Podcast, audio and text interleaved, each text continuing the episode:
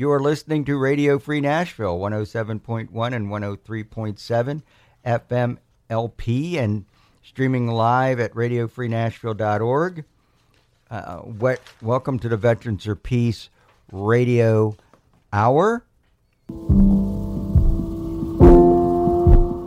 get some some dirty looks, but seriously, if you're not a veteran for peace, what are you a veteran for? Uh, hopefully, not war. So it's, it shouldn't be controversial. It, it should, we're veterans for peace. There's 58,000 names on the wall, 58,307. If it included all the Vietnamese, Cambodian, and Laotians, the wall would be five miles long. But you know, for some veterans, it's very difficult to admit that it was a mistake, that it was all a lie. They lost friends that they were very close to, and they just cannot bear to come to the reality that those people died in vain. It's just too too hard for many, many people. A few profit, many pay, as Smedley Butler said. You know, war's a racket. That's all it is. It's all it's ever going to be, really. So maybe the calendar doesn't say it, but yes, this is our Memorial Day show. Tom? Is Tom Gross, and I am joined through Zoom by Harvey Bennett and Jim Vogelmuth. And we are members of Veterans for Peace, which is an international organization of military veterans and allies whose collective efforts are to build a culture of peace by using our experiences and lifting our voices for the causes of peace, humanity, equality, and justice. Our network is composed of over 140 chapters worldwide. Our radio show is on stations across the country. We are now meeting through Zoom, so if you would like to be part of our next meeting, it will be the second Tuesday of the month. So please join us. Remember, you can get a copy of the show by just going to our Facebook page. Just search Veterans for Peace, Chapter 089 or please follow us on Twitter, VFP Radio Nashville and at VFP89 Radio. And to find any of our shows from the past, just go to bit.ly slash capital V, capital F, capital P, radio hour. Also, if you are a station online or on the air and would like to send to send you our show, just text your email to 703 403 6135. If you have a question for us while on the air or an idea for another show, send us also a text at 703 403 6135. We will try to get to your questions while on the air. If you are one of our nationwide affiliates, just text us and we will get to your question or suggestion next show. Veterans for Peace Radio Hour and Radio Free Nashville are supported in part by the Green Party of Tennessee, bringing some common sense into the bipolar world of American politics. Go to greenpartyoftennessee.org. Happenings. Okay, we're on the Thursday after what the calendar said was Memorial Day, even though the 30th is coming up. So I suspect we were all, um, well, not all of us, but hunkering down and uh, trying to put Memorial Day into some perspective as uh, the, the virus uh, continues to take its toll. And this show is going to be uh, kind of a mix and match of uh, Memorial Day in the time of COVID and also Memorial Day in the time of endless war and remembering what that's all about. So, despite the guidance from the administration and from many of the governors, uh, I hope you're just staying safe and finding a Zoom event to go to. So here's the show Memorial Day coming up. Now, the holiday is on Monday, but traditionally Memorial Day is the 30th. And so that is still, uh, since we're all traditionalists, It, before it was a federal holiday, it was on the thirtieth, and I think in the seventies, didn't they make it, uh, the? Yeah, 71 last or Monday? 70. Yeah. I know I was in the Navy and I was overseas. So Mhm. when they did that, and I thought, well, that doesn't make any sense. so, Well, the, the other thing I remember about it was the, the red poppies over here, and I guess they have white poppies overseas.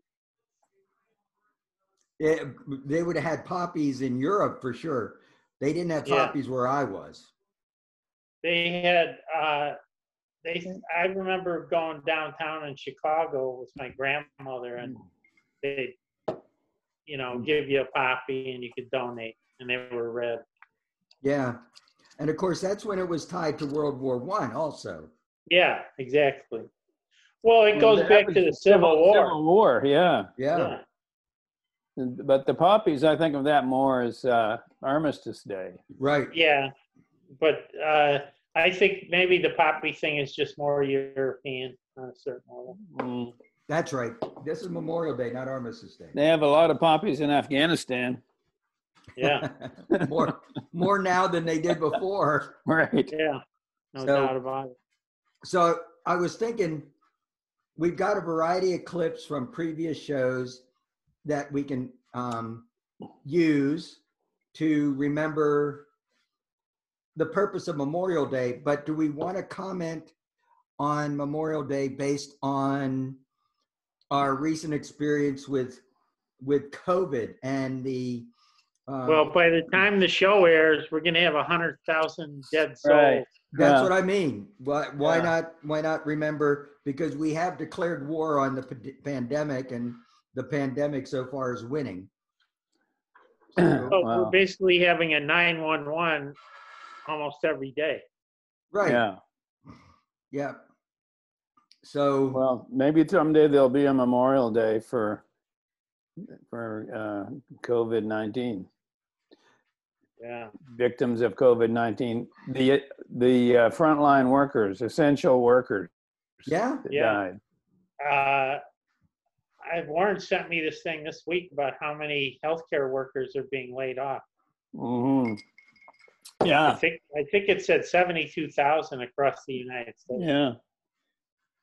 that Right. Part of it is that uh, you know because of the way the system's structured, these healthcare workers that are deeply embedded in the ICU thing, they're they're in short supply, but because they don't have elective procedures and diagnostics and Yeah. daily checkups, the, they're, the, the hospitals are bleeding. Yeah. Yeah. I mean, and that's an indictment of the system. Oh That we- yeah, We've got, absolutely. we've got It- this you know, here's the here's the problem. It's life and death, and it's run like a corporation. Yeah. Right. Yep. So how do we tie that into Memorial Day? I, I guess I would say that we should be remembering not just how many people died, but the fact that, you know, these are American treasures that are Mhm. gone. And, you know, and how, the other thing about it, it reminds me of war, what we're going through now, because there's this whole thing of, have you actually had to have, been able to have a, a memorial for your family member that's gone? They haven't even been able to have funerals in New York. Right. Uh, Your loved one dies in some god awful place for Yeah. no reason, and then the, the coffin gets shipped back here. I, Or you know. I was on, I was on uh, uh, funeral detail when I was back in the states in 1968, and I have to say, I, uh, I respected the people who who wouldn't. Uh, accept the military funeral or or they would say no i don't want the flag Right. you know because that's part of the ceremony you roll up the Yeah. flag and Yeah. give it to the person who is missing their loved one Yeah. So, Well, I mean, that just really, and the problem with this, all these Memorial Day observances is they're just so, I don't know, uh, bloodless or something. They're just there's no feeling there. You know, it's all sort of formality. you It's know. about bunting and patriotism Yeah, and right. Yeah, and the other part of it is of course it's it's muted now with the quarantine, but right. you know the the big thing that these days Memorial Day is let's have a sale. Go Oh, yeah. shopping. Yeah, I know. Yeah, and and the beach, they have to make sure they're not too crowded on the beach. That's right. Yeah, I saw a video today of uh, an island beach in Georgia, and they were just packed together. Uh huh. No masks. We No. should have a video of uh, the the uh, troops landing at D-Day. Say, here's what here's what the beach looks like to bet. Yeah. and the ones who Yeah, died. that, that would sober things up. Well, that's right. I mean, and uh, and you just wonder how many survivors of D-Day would never go back to the beach. I know. Yeah. Right. Yeah, Yeah. It, it triggered. Yeah, Yeah. Memorial Day and COVID. Uh, what what should we do different? Uh, you know, uh, don't you think there's a uh, a connection in terms of ho- that, that we have deaths that are starting to become just numbers, Oh and yeah, just like fair, yeah, Yeah. where you just announced the fatalities, and uh, I- I think that's one of the sad parts about you know the Vietnam era in particular, where life suddenly didn't have its meaning and sanctity. And I think that's part of what's happening in this quarantine We're, we're back on body count mode. Yeah, Mhm. And I think that's that's a sad commentary on, I guess, the crazy, relentless drive to make it about economics. Oh, I think you're absolutely right. I mean, you can remember the first week or two of the pandemic where uh, a lot of people that had died were profiled, like this healthcare Yeah. worker or John Prine or, uh, you know, a, a number of people in the um, artistic community. Yeah. Um, uh, or just people, just people uh, and they were they were profiled and now we have such numbers and such numbers each day Yeah, that even though we're opening up um, such numbers each day that it's it's, it's too much to pro- Well, you know, I think if you if you look at the way this has been handled, um, it shows that um, it just shows how we we have lost our our bearings. You know, what's the most important thing, and it's you know it's not protecting people anymore. It's getting getting the the you know the commerce moving again. right yeah i mean and how do you how do you come up with that perspective Yeah. I, I, I, I just don't get it. And I was reading this article that, uh, and I think I mentioned it to you guys last time or whatever, that um, these white supremacists that are advocating for opening up everything, Yeah. they started doing that as soon as the reports came out with regard to the demographics of the people dying and that they found out that it was primarily people of color who were being so victimized by the pandemic and i'm thinking oh, okay race racism throws shows its head Those crowds do look awfully white. they do look awfully white so i that's uh, Because and- the people that are going to be affected by opening up are the ones who are going to have to work. yeah These people are, the, the other thing is, I mean, on the other hand, I can understand really how people are in, are furious because the government has mandated that they not work. That the government has not done their part of the, you know, met them halfway with a, a paycheck Protection. preservation program like all these other countries have done. That's right. That's Mm. right. I mean, it would have been so easy to just have a paycheck protection, keep Yeah. people on the rolls of Yeah. wherever they're working. Connected to their jobs. No, no unemployment compensation They keep because their insurance. yeah, Mhm. that would have been so simple and I think so Mm-hmm. much easier to manage. Oh, yeah. It put such a burden on the state unemployment Uh, Which is, uh, which is, you know, pathetic, even in normal circumstances. Sure, sure. And Mhm.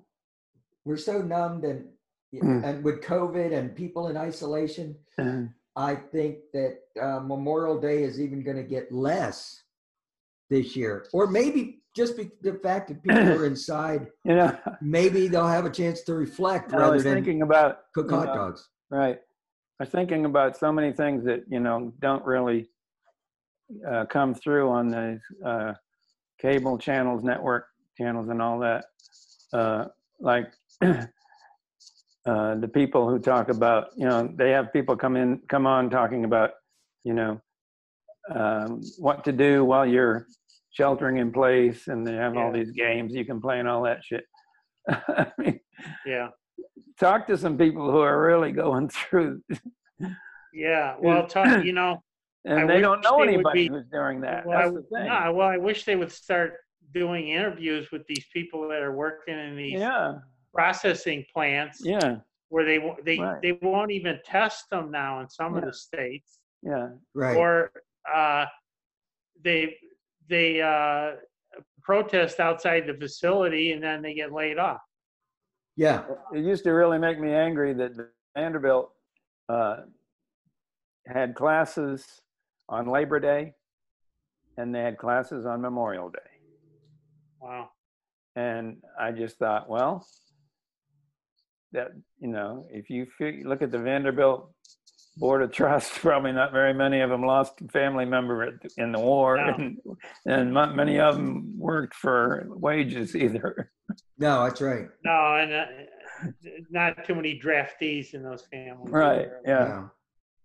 But it's just, how can they be so totally uh, blind to how horrible that is? You know, and, and but I think COVID has pointed out why can they be so blind? And I think just the reaction from the white people with regard to COVID that this is part of their privilege to be blind to the sacrifice of either the poor or the people of color or the people that went off to war or the people that are on the front line. They don't have to deal, and so they don't have to respond, and they don't have to respect, and they don't even have to recognize mm-hmm. anything other than the inconvenience Mm-hmm. that Yeah. that they're being Yeah. faced with All right. and it's just Yeah. it's it it's sickening and i you know um, as much as you'd like to see the united states continue maybe it just needs a big shakeup Well, Well, I, we're certainly I gonna don't want it to continue the way it is. no I don't think it can. I don't think it's sustainable. no No. so all right Well, I'd Okay, like to think that people are, at least in their quarantine, they are reflecting on what their life is about and, and what place does government have in fulfilling the constitutional responsibilities. yeah Well, and and what would you hope that they would be getting out of that tom Well, I, I, I would hope, first of all, they would realize how precious their citizenship is, and they would certainly vote this fall. And uh, if for some reason their vote is suppressed, they they certainly write to people and you know refuse to have voter suppression go on.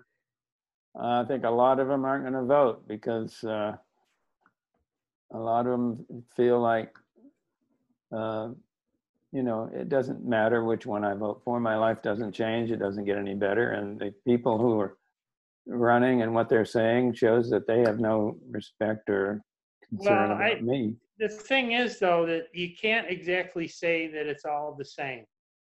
I mean, I hear this from my Marxist friends. that, Yeah, Well, No. every party is corrupted now by money and yeah, lobbying. right. and No, I agree. I mean, certainly people But who this is a running- magnitude order of change right now Yeah, that right. is not survivable. yeah, right. Yeah. Yeah, where, where's Royce Granton when you need him? Yeah. So, Memorial Day in the midst of COVID. What are we going to do about it? Well, here's the VFW. from the VFW, and you you consider the VFW something along the patriotic, patriotic um, line, where okay, the VFW is going to be all over hot dogs and waving flags and and this stuff, but they they put out a statement, and I'll just read just a little bit of it. It's a sacred day to all war veterans. None need to be reminded of the reason that Memorial Day must be commemorated. But what about the general public? And more important, future generations? Do most non veterans really recognize the importance of a day to honor fellow Americans killed in war, to remember them? Judging from what Memorial Day has become, simply another day off of work, the answer is a resounding no. Perhaps a reminder is due, and it's the duty of each and every veteran to relay the message. Sacrifice is meaningless without remembrance. America's collective conscience demands that all citizens recall and be aware of the deaths of their fellow countrymen during wartime. You know, I I I'm glad I didn't see it happen too much, but I did see it happen a little bit. People as they were getting ready for Memorial Day putting up flags, Yep. putting up bunting. You know, it's a it's it's a celebration. Um and where to me if you're actually going to honor Memorial Day, I don't know what you would do, but you wouldn't set, wouldn't put up a flag. I don't. What would you What would you think? Well, and would you celebrate? Yeah, I mean, if you go visit the grave of a parent or grandparent or a child Mhm. or some other loved one that died, do you bring drums and and uh, kazoos. bunting and and Yeah. turn it into a celebration? No, it's a solemn time. Yeah, It's a time to understand the depth of the loss that is entailed when we go to war. exactly, exactly. Here's Harvey reading a poem by Doug Rawlings. This is The Wall by Doug Rawlings, Veterans for Peace co founder. Descending into this declivity, dug into our nation's capital by the cloven hoof of yet another one of our country's tropical wars, slipping past the names of those whose wounds refuse to heal, slipping past the panel where my name would have been, could have been, perhaps should have been, down to the wall's greatest depth, where the beginning meets the end. I kneel, staring through my own reflection beyond the names of those who died so young, knowing now that the wall has finally found me.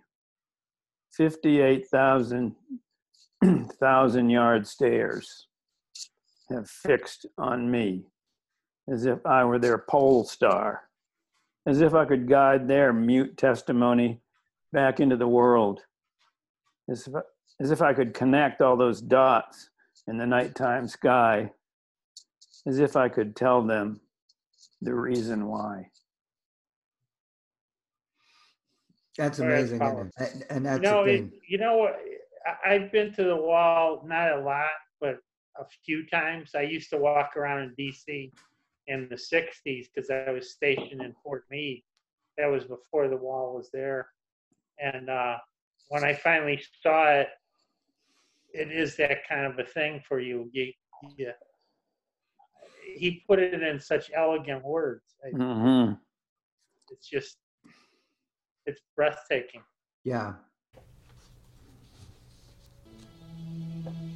Dear Bill, I came to this black wall again to see and touch your name, William R. Stocks.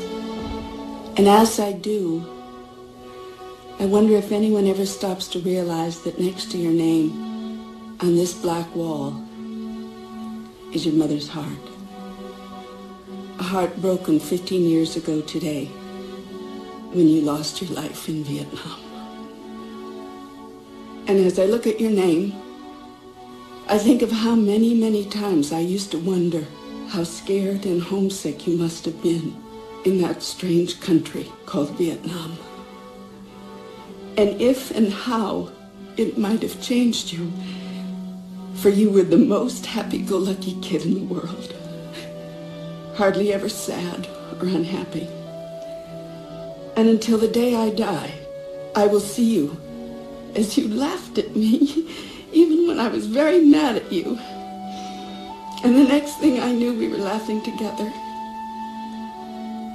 But on this past New Year's Day, I talked by phone to a friend of yours from Michigan who spent your last Christmas and the last four months of your life with you.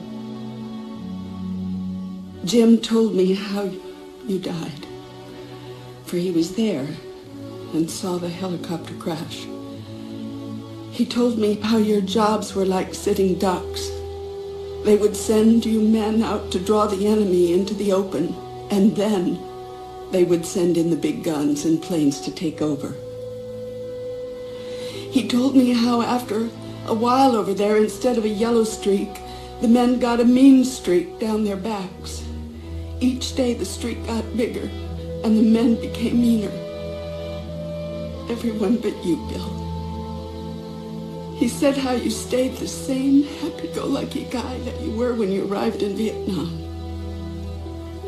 And he said how you, of all people, should never have been the one to die. How lucky you were to have him for a friend. And how lucky he was to have had you. They tell me the letters I write to you and leave here at this memorial are waking others up to the fact that there is still much pain left from the Vietnam War. But this I know. I would rather to have had you for 21 years and all the pain that goes with losing you than never to have had you at all.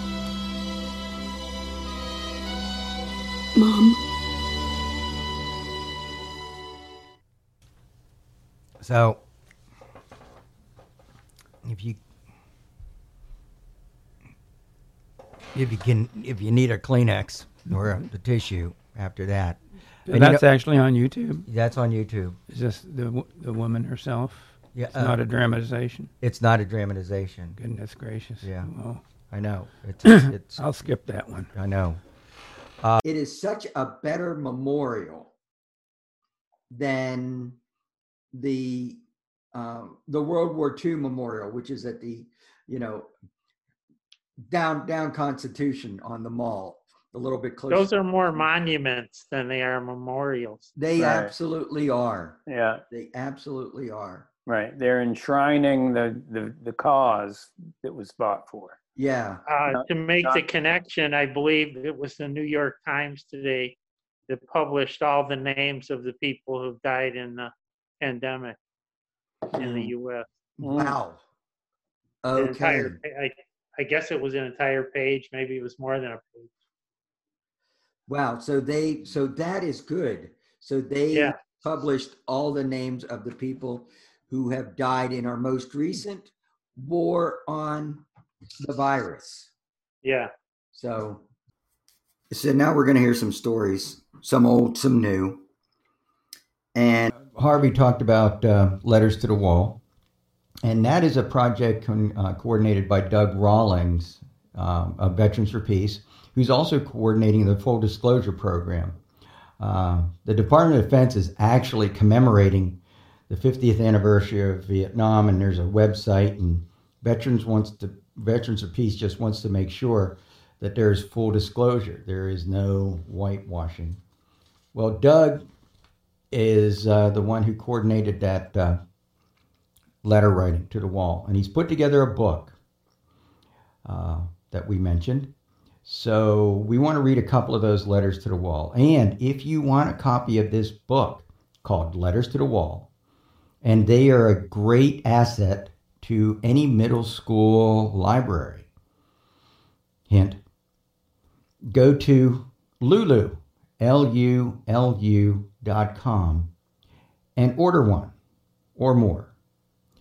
So, Harvey now is going to read a letter from a Peggy Akers who grew up in America. Dear America, remember me? I was the girl next door. Remember when I was 13, America, and rode on top of the fire engine in the Memorial Day parade? I'd won an essay contest on what it meant to be a proud American. And it was always me, America, the cheerleader, the Girl Scout, who marched in front of the high school band, carrying our flag, the tallest, the proudest. And remember, America, you gave me the Daughters of the American Revolution Good Citizen Award for patriotism, and I was only 16. And then you sent me to war, America, along with thousands of other men and women who loved you. It's Memorial Day, America. Do you hear the flags snapping in the wind? There's a big sale at Macy's, and there's a big parade in Washington for the veterans. But it's not the American flag or the sound of drums I hear. I hear a helicopter coming in. I smell the burning of human flesh. It's Thomas, America, the young black kid from Atlanta, my patient, burned by an exploding gas tank. I remember how his courage kept him alive that day, America, and I clung to his only finger and whispered over and over again how proud you were of him, America. And he died. And Fam, he was only eight, America, and you sprayed him with napalm, and his skin fell off in my hands, and he screamed as I tried to comfort him. And America, what did you do with Robbie, the young kid I sat next to on the plane to Vietnam? His friends told me a piece of shrapnel ripped through his young heart. He was only 17. It was his first time away from home. What did you tell his mother and father, America? Hold us, America. Hold all your children, America. Alan will never hold anyone again. He left both his arms and legs back there. He left them for you, America. America, you never told me that I'd have to put so many of your sons, the boys next door, in body bags. You never told me. This is Peggy Akers, who served as a nurse in Vietnam. You never told me. Here's part of another letter. This one is from Marion Malcolm, and she's talking about her friend, Ron Phillips. This is called So Many of You to the Vietnam Veterans Memorial Wall. So many of you whose names are on this wall were young, so very young, when you went off to war. My friend, Ron Phillips, was a combat Marine in Vietnam, 2nd Battalion, 3rd Marines. He didn't die there, but came home wounded in body and spirit. After Ron returned, he applied for a position in the, in the Waco, Texas Police Department and was told he was too young to be a policeman because he was too young to carry a gun. Too young to carry a gun in Texas, but not in Vietnam. Ron died of heart disease 20 years ago at age 40 to 45. He had finally been granted his PTSD claim after seven years of appeals to the VA. Before he died, he used the years of his life and the pain of his experiences in Vietnam to reach young people to tell them that service in the military is not the grand adventure portrayed by military recruiters. Amen to that. Yeah. It it wasn't easy talking to students required Ron to remember the pain he had buried while he was in Vietnam. Once he told me about retrieving the weapon and going through the belongings of a dead Vietnamese soldier. He may have been the one who killed him. He wasn't sure. He hadn't been the only one firing. In the dead man's clothing, he found his wallet, and in it a picture of the man's wife and child. For a moment, Ron felt the full humanity of the man, the horror of his death, the sorrow his family would know, but only for a moment. Then he had to shut those feelings down, deep down. Marines are not supposed to cry. And he would have to fight again. It would be years and many hours of therapy before Ron could confront his experiences. And it took writing a lot of poetry. When Ron went into high school classes, he read his poetry and the poetry of other veterans. He talked about the war. One teacher always asked her students to write their responses when the class next met, and she shared those with Ron. A young man wrote, Thank you for helping me understand my father. He fought in Vietnam, but he doesn't talk about the war he doesn't talk much at all. Ron also coordinated the Alternatives to Militarism project. He wrote and designed and distributed leaflets, showed films, and organized anti war events. He had a chance to make a difference, and he used that chance, even though it meant reliving the dehumanization and horror of his own experiences as a Marine.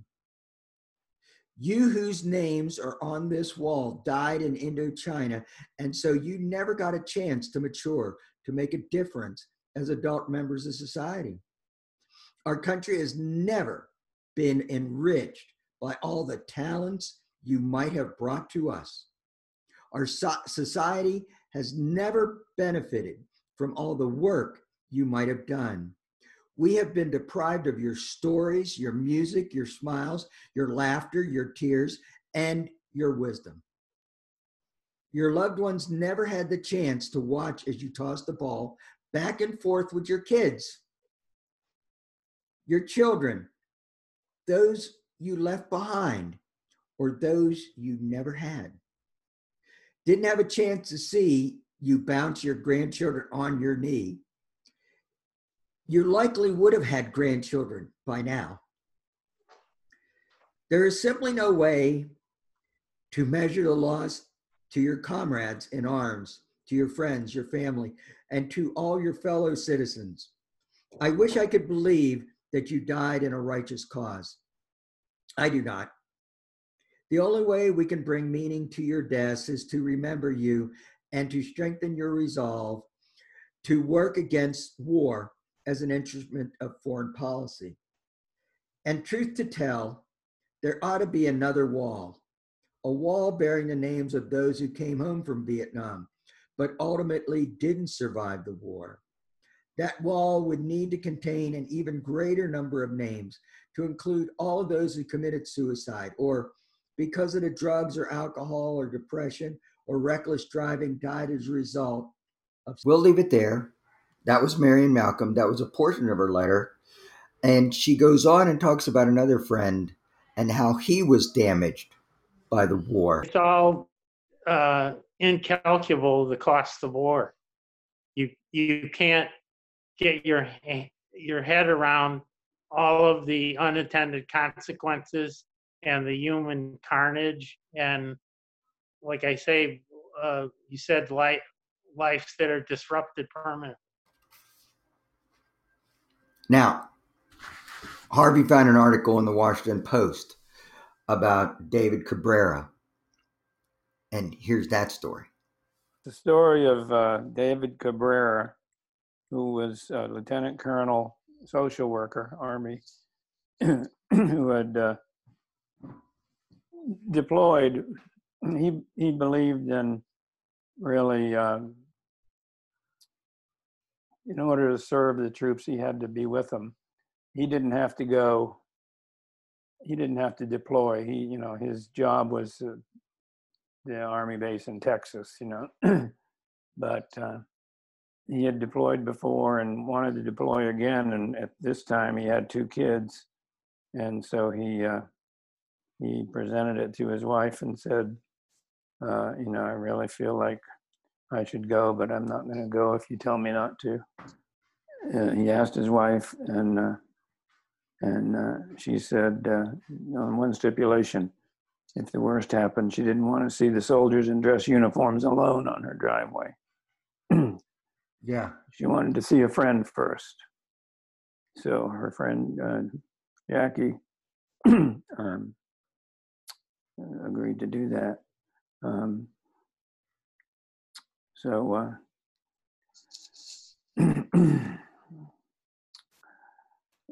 they called her. She was listed as the one to call, so the army called her, not calling his wife to tell her. And uh, they hadn't made a final, final identification, so uh, she got a, a text from from uh, David's wife, who said she'd woken up the night before, had a terrible dream, and the six-year-old had had a nightmare about a fire, and she was afraid something had happened. And uh, later that day, she stumbled on a story online about a NATO convoy that had been hit near Kabul and Jackie, uh, the superiors told her not to tell uh, the wife yet because it wasn't confirmed, but she called them back and said, listen, wife, uh, her name was August, is not stupid. She's going to find out. And so uh, they let her go ahead and tell her uh, uh, at, at, as of 6 a.m. So, um, uh, you know, it was a terrible thing. And Jackie says, "How is I going to the going to the door and the next day and be her friend and still be Master Sergeant Johanning? How can I be all these people?" She she didn't think she could keep her composure if she talked to August. Uh, so at the time, she just texted her back and said, "Not to worry," and uh, knowing that she was going to be contacting her again in a few hours. so it describes how this happens. And this every time you see these numbers, you have to understand a variation of this happens 58,000 times. Right. Yeah. Not always the wife, sometimes the mother, you know, the parent. Or the, you know.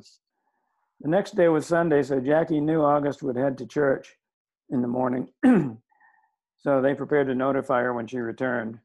Jackie and her husband, Richard, uh, met the casualty notification officers and chaplain uh, nearby Dunkin' Donuts. Before Dave had left for Iraq, both he and August had been insistent that if he were killed, they would need to shield the boys, the two boys, I think they were six and nine, from August's reaction to the news. They didn't want the children to be there when she was told, which, uh, you know, I, it's not something I would think about Right.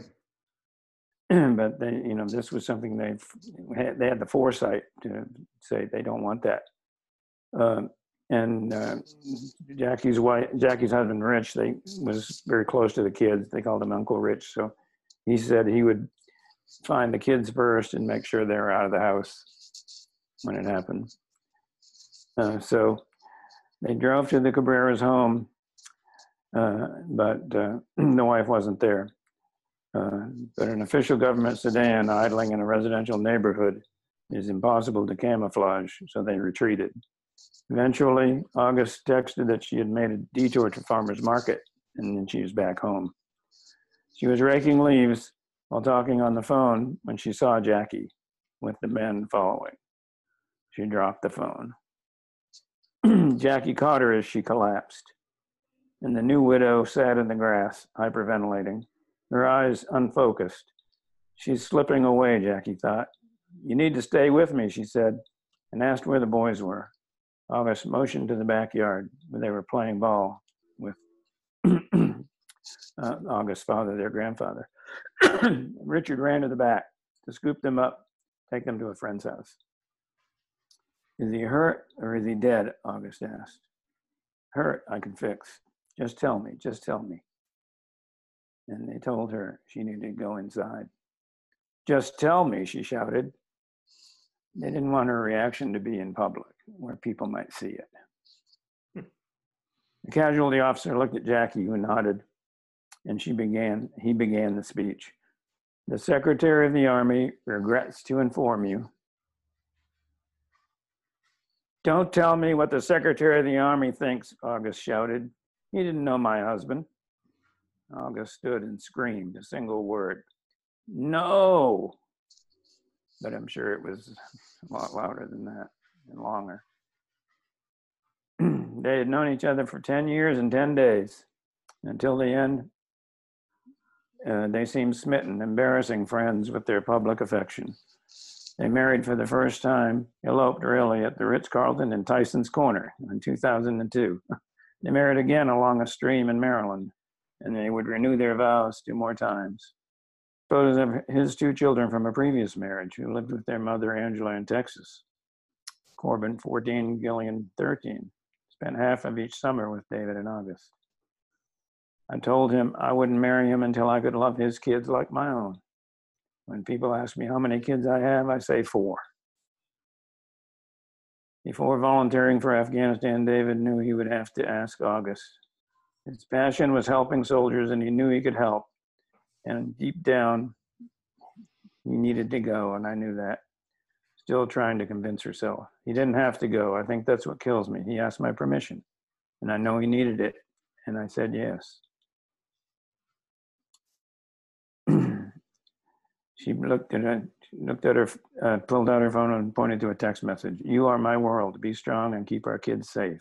That was his last message to her. She sat the children on her bed and told them that there had been a terrible accident and their father wasn't coming home. Ronan screamed. No, Max just sobbed. They say little kids don't know. They know. They understood. They had a memorial service at the church. And then, of course, a funeral at, uh, at uh, Arlington National Cemetery. It's also a funeral first uh, outside Houston on Veterans Day. um, but they tried to uh, think about what to put on his tombstone.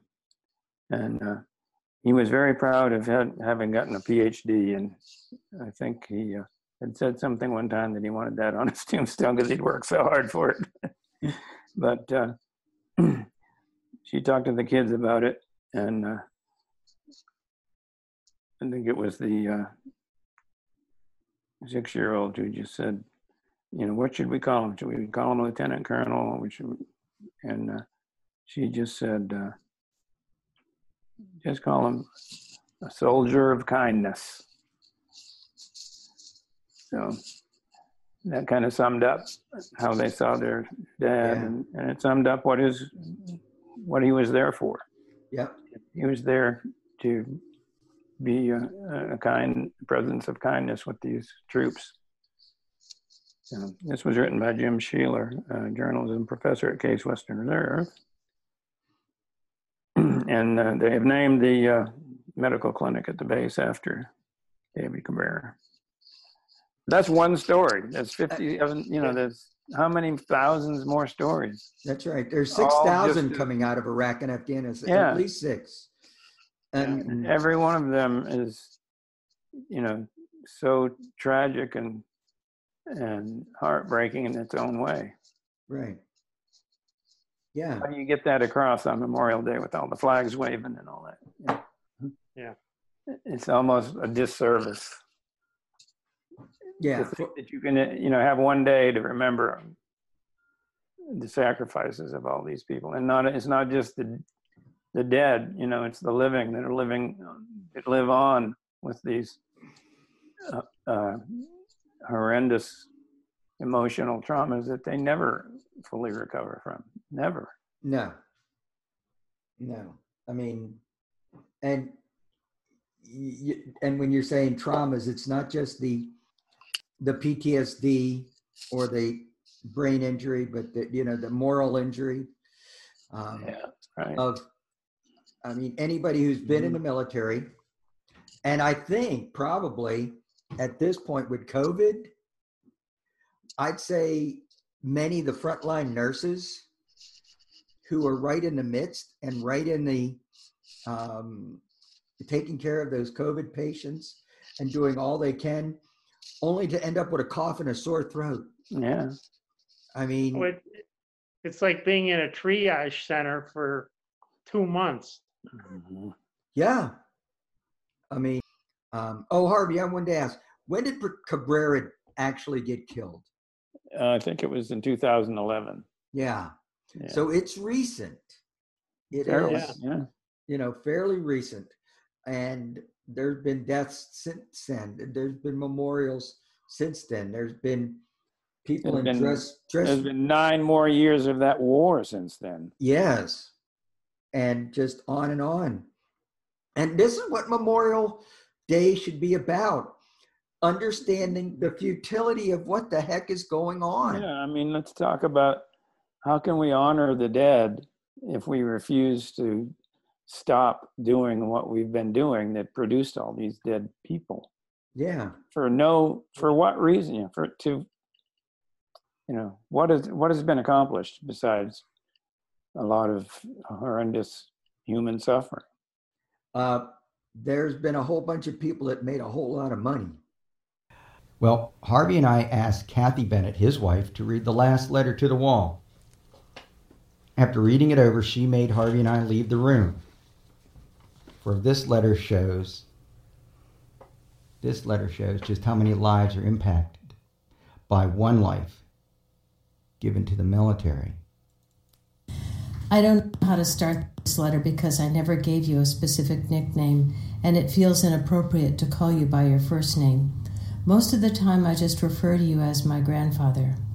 I was told about this letter project today in one of my college classes, and I immediately wanted to write to you. I don't really know why. I know you won't answer me. Maybe it's because I feel like when I put these words down on paper, you might be able to see them and you might know that I'm writing to you and thinking about you. There are things you should know, but mostly I have a lot of questions. You should know that Nanny, your wife Helen, stands up every Thanksgiving and thanks you for your sacrifice. Sometimes she cries. Everyone is always trying to hold in their tears anyway. Fifty two years have passed since you died, but you haven't been forgotten. I grew up knowing about you and learning about you. I've been told about all the brave and unusual things that you did. The gong that was given to Nanny in memory of you hangs up in our living room. It's been in the background of every prom and family picture. I guess that means that you've been in the pictures too, in a way. Your children have been interested in you, especially Mom. She found William Edge, and she talked to him for a few years before he died. After the war, he was a pastor somewhere out west. Isn't it crazy that time brought this man to you, and then when you saved him, you gave him time so that he could be brought to us? We have pictures that you had from Vietnam and Cambodia, you riding an elephant and holding an enormous snake. Did you ever imagine that the pictures you took would be the only way that your grandchildren would see you alive? I've read some letters you sent to Nanny, the monkey who lived with you, and how you shot off its tail. I've asked her about the time she spent in Okinawa. Her body might be failing, but her brain still remembers. Did you ever think that someday your memories and stories would be the only way that your children and grandchildren would know you? I think you would be proud of your family for carrying on your story. I know that they are proud of you. I'm proud of you. Sometimes I find myself wondering what life would have been like if you hadn't died in Cambodia. Would Uncle Bob have spent all that time in prison? Would Uncle Steve be able to keep a job or a wife?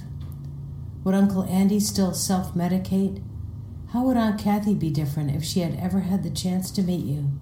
How would my mom be different if she wasn't constantly trying to piece together a father she can't remember? Would I even be alive today if you had lived? Would you have taught your grandsons to love the outdoors, fishing and hunting like you did? Would you have come to our football, field hockey, and soccer games? Would you have sat me on your lap and read me stories? Would you look like the picture that's on my wall since I can remember? Would you smell like aftershave or soap? What would your voice sound like when you told me that you loved me? I wonder if you thought that it was worth it in the end. Did you wholeheartedly believe in your mission and purpose for being there? Did you regret being there in your last moments? Did you regret anything in your last moments? I wonder what your last thoughts were. Did you think about your mom and dad, your wife, your four small children, your unborn baby? Was there anything that you wanted to say? Was there anyone there to say it to? Could you have spoken with a bullet in your neck? Did the person who killed you see your face? Did they even think for a second before they pulled the trigger about the hole they would be blasting through the lives of the people that you knew and loved? Could they have fathomed that your death would shatter a family for two generations? Did you ever think about that? I know it wasn't your intention to end up on a wall. I don't think it was anyone's intention. My mom always says that there's a reason for everything. I think there's some things that you can't find reasons for. Love your granddaughter, Lindsay. It's so sad.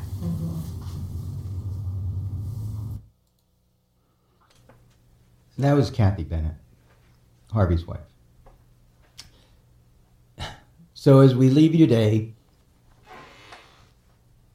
as you approach and prepare for another Memorial Day, again I ask you to stop for a moment and think of the millions of Rickies and Ahmads and Wens and whoever else, whether they were civilian or military, whether they were American or the so called enemy.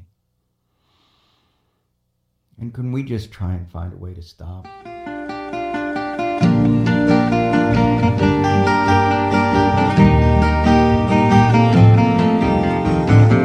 Where have all the flowers gone? Long time passing. Where have all the flowers gone? Long time ago. Where have all the flowers gone? Girls pick them, everyone. When will they ever learn? When will they ever